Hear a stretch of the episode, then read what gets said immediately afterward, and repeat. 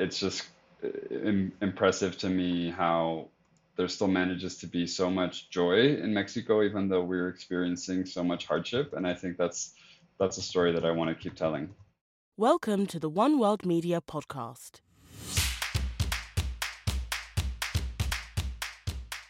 Welcome to the One World Media podcast, Behind the Stories. I'm your host, Ayesha from One World Media.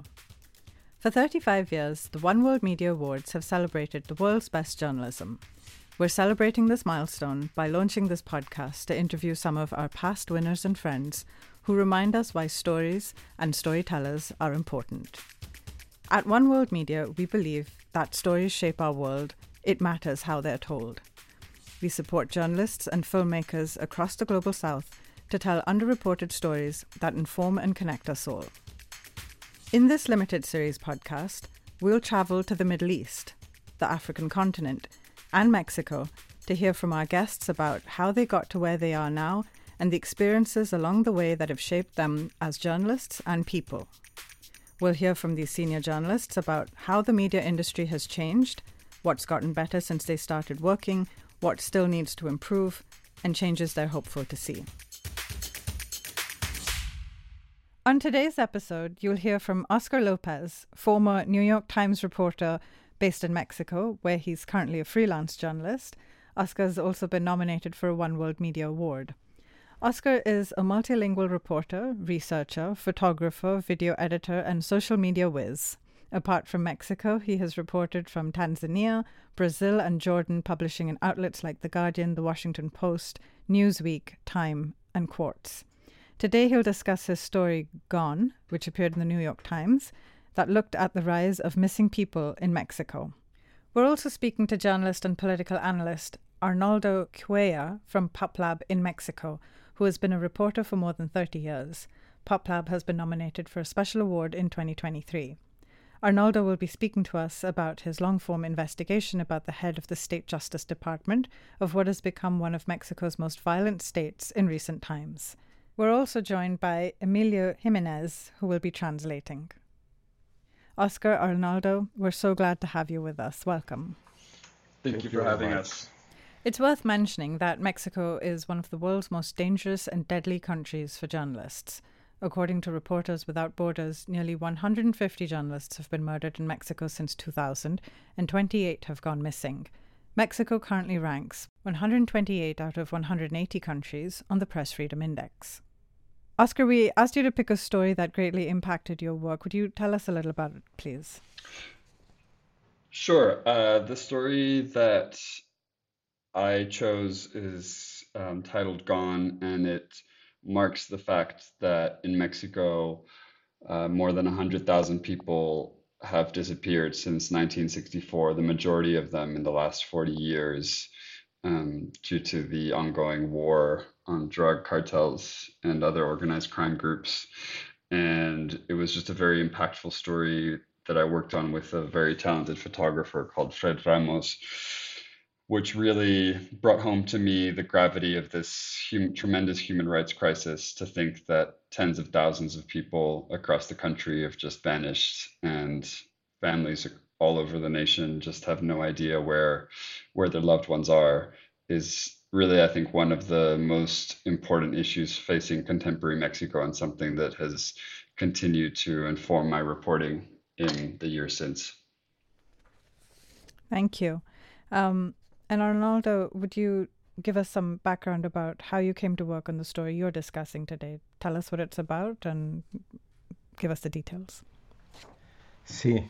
Eh, Guanajuato es un estado que tiene. Guanajuato has had the same uh, government, the same party uh, in the administration, um, the head of the government for a very long time.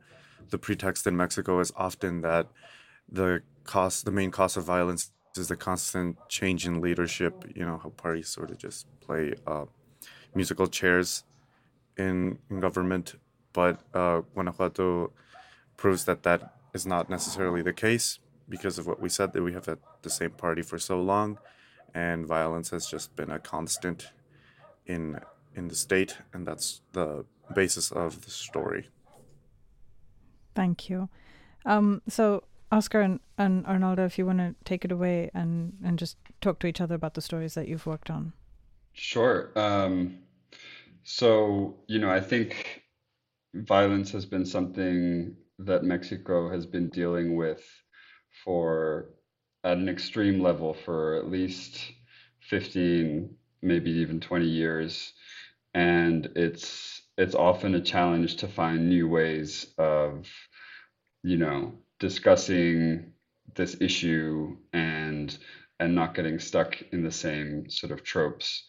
So um, I think something that was interesting in my story was finding a, a visual way to really talk about uh, a really profound human rights crisis. And um, I think that's what made the story really impactful was this combination of, of powerful visuals and also um, text that kind of captured this moment. And um, I was wondering, Arnoldo, what it was like for you um, to find new ways in Guanajuato, where violence has been an issue for so long, you know, to find new ways of covering this issue.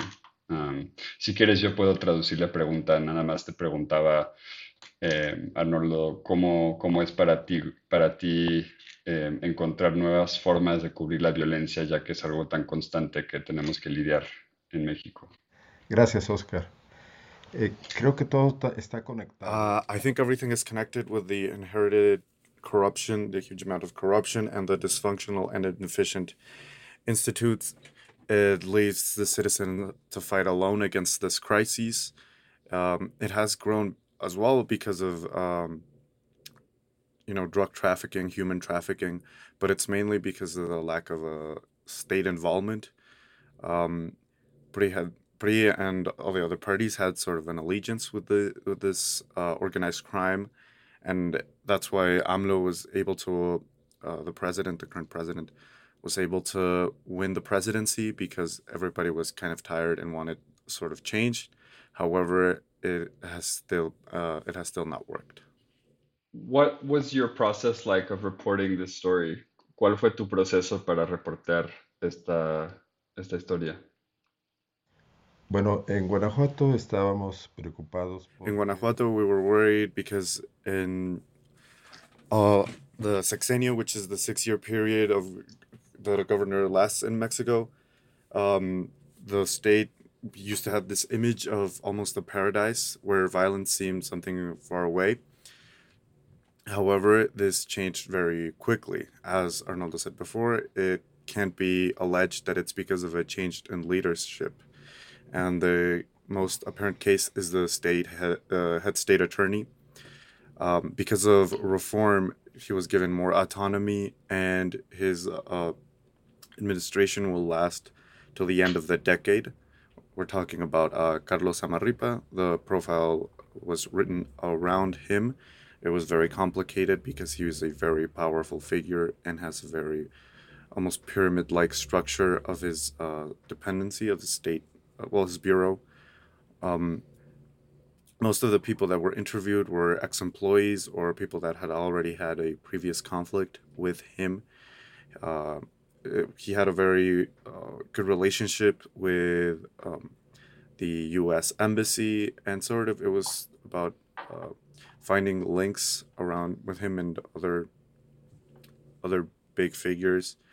Also, it was about tackling impunity. There's a very big um, clandestine mass grave problems in Mexico. So it was also about shining a light on this, and that was the main focus of the investigation.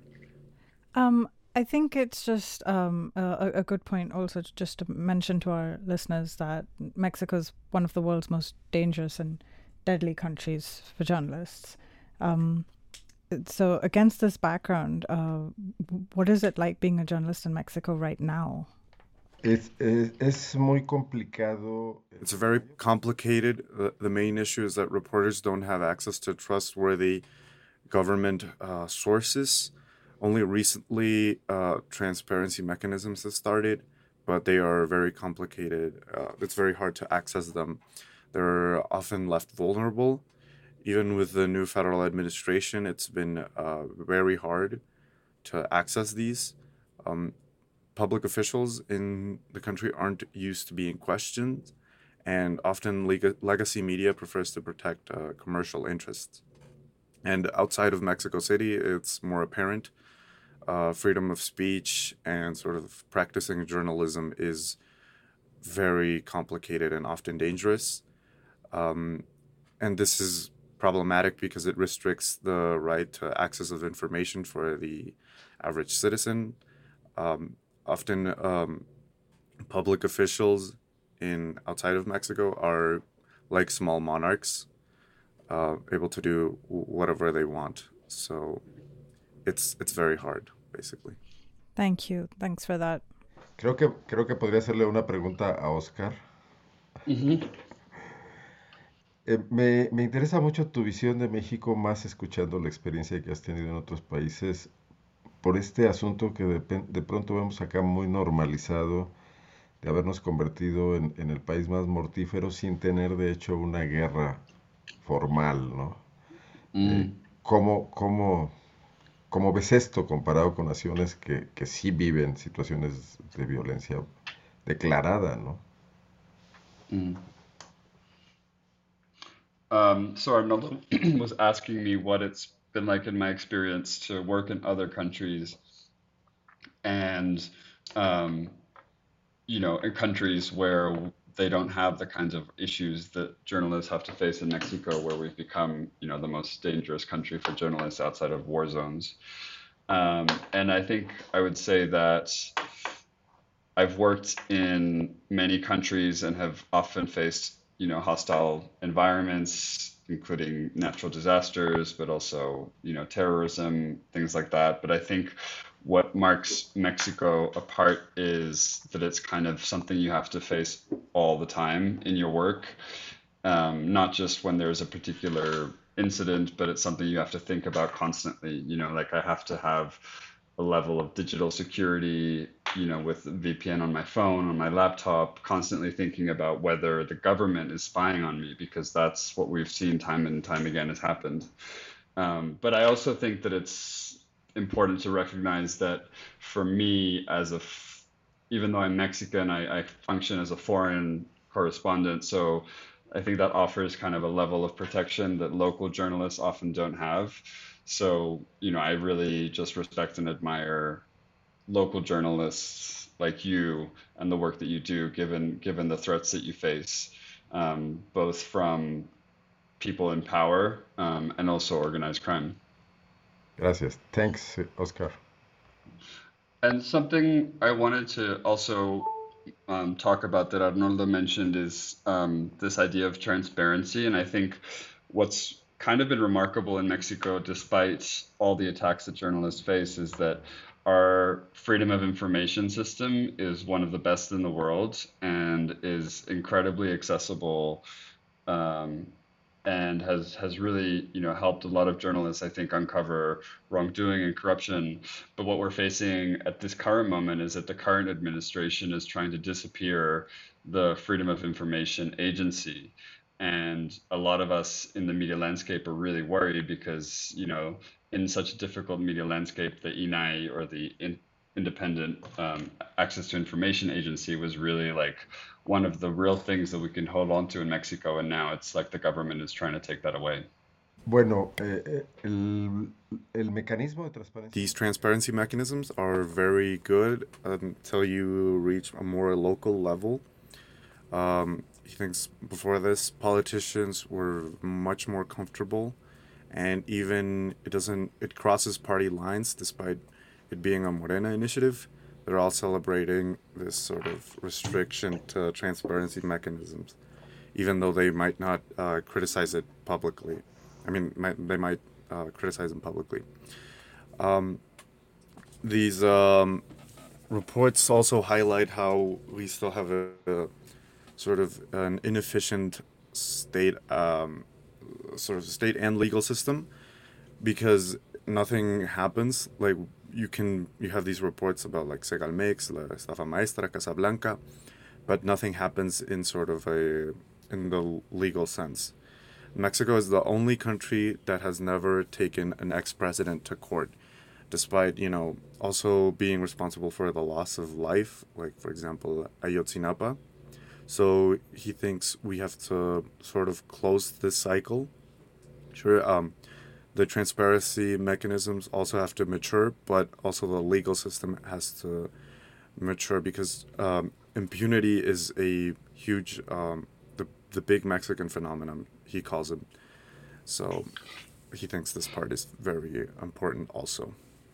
Yeah, I think I think that's just the fundamental point, and I keep coming back to this in all my work, whether it's on violence or corruption, disappearances, femicides, is just the astounding level of impunity in Mexico. You can literally get away with murder almost in any part of the country, and particularly at the state legal level, there's just no repercussions.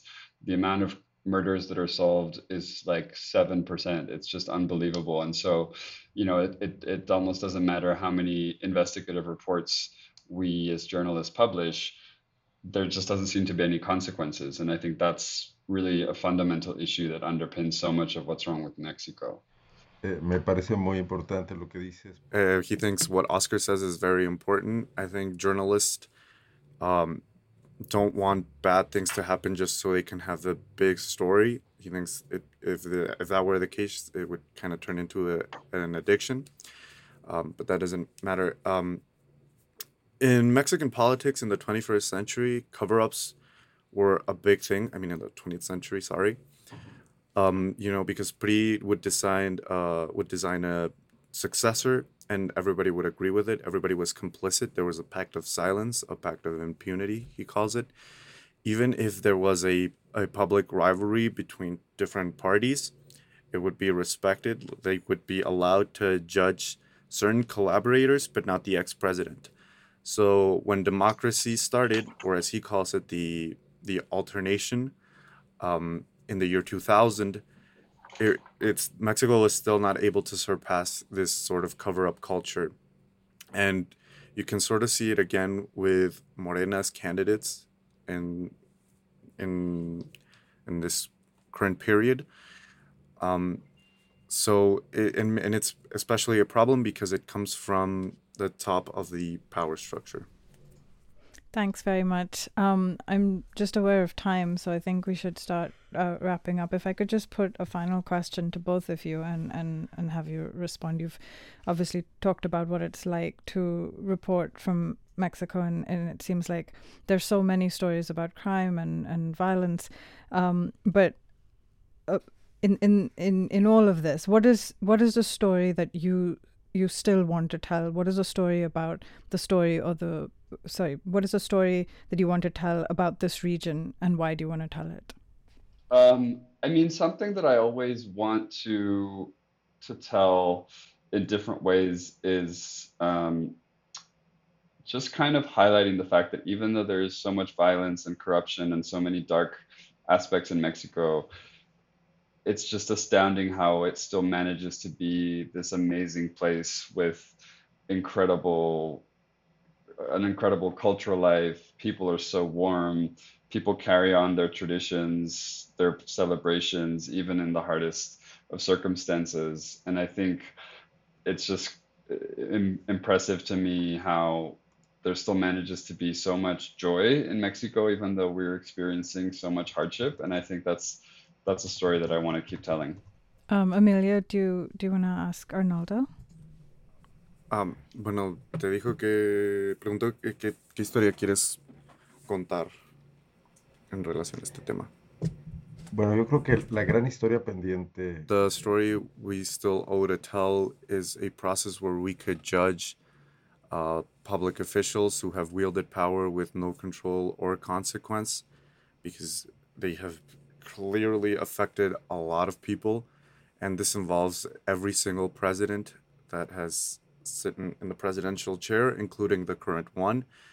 Um, but Mexico hasn't been able to face this. Even in pre-colonial, since pre-colonial times, we've had govern governors that were almost godlike. Um, this country has to mature, and we as journalists have to tell a big story, um, but have to take it seriously, not just trying to be scandalous. Um, and yeah, we have to make these public officials accountable, and that's the story he wants to tell. Um, thank you both. Thank you, uh, thank you, Emilio, for that. Thank you, Arnaldo, for your response. And um, Oscar, just to respond to your uh, answer, which is that you're absolutely right. That kind of balance and storytelling is so important. Um, thank you both uh, for joining us. We we really enjoyed this session. I I hope you did too. Um, thanks for taking the time, and um, yeah, we're we're we were really happy to host you. Thank you. Thank, Thank you for having much. us. Yes. Bye. Thank you. Thank you very much. Bye. Thank you for listening. We hope you enjoyed the conversation. Please listen to the other episodes of this podcast on Yemen and South Africa. If you like this podcast, please rate or review us, tell your friends about it, and share it on social media. Thanks for your support, and thank you for joining us. This episode was recorded in London at the Edit Store, part of Clearcut Group. Thanks to our executive producer and host, Ayesha, audio editor, Lawrence Westacott, executive producer Will Jameson, and producer Charlie Evans Flagg.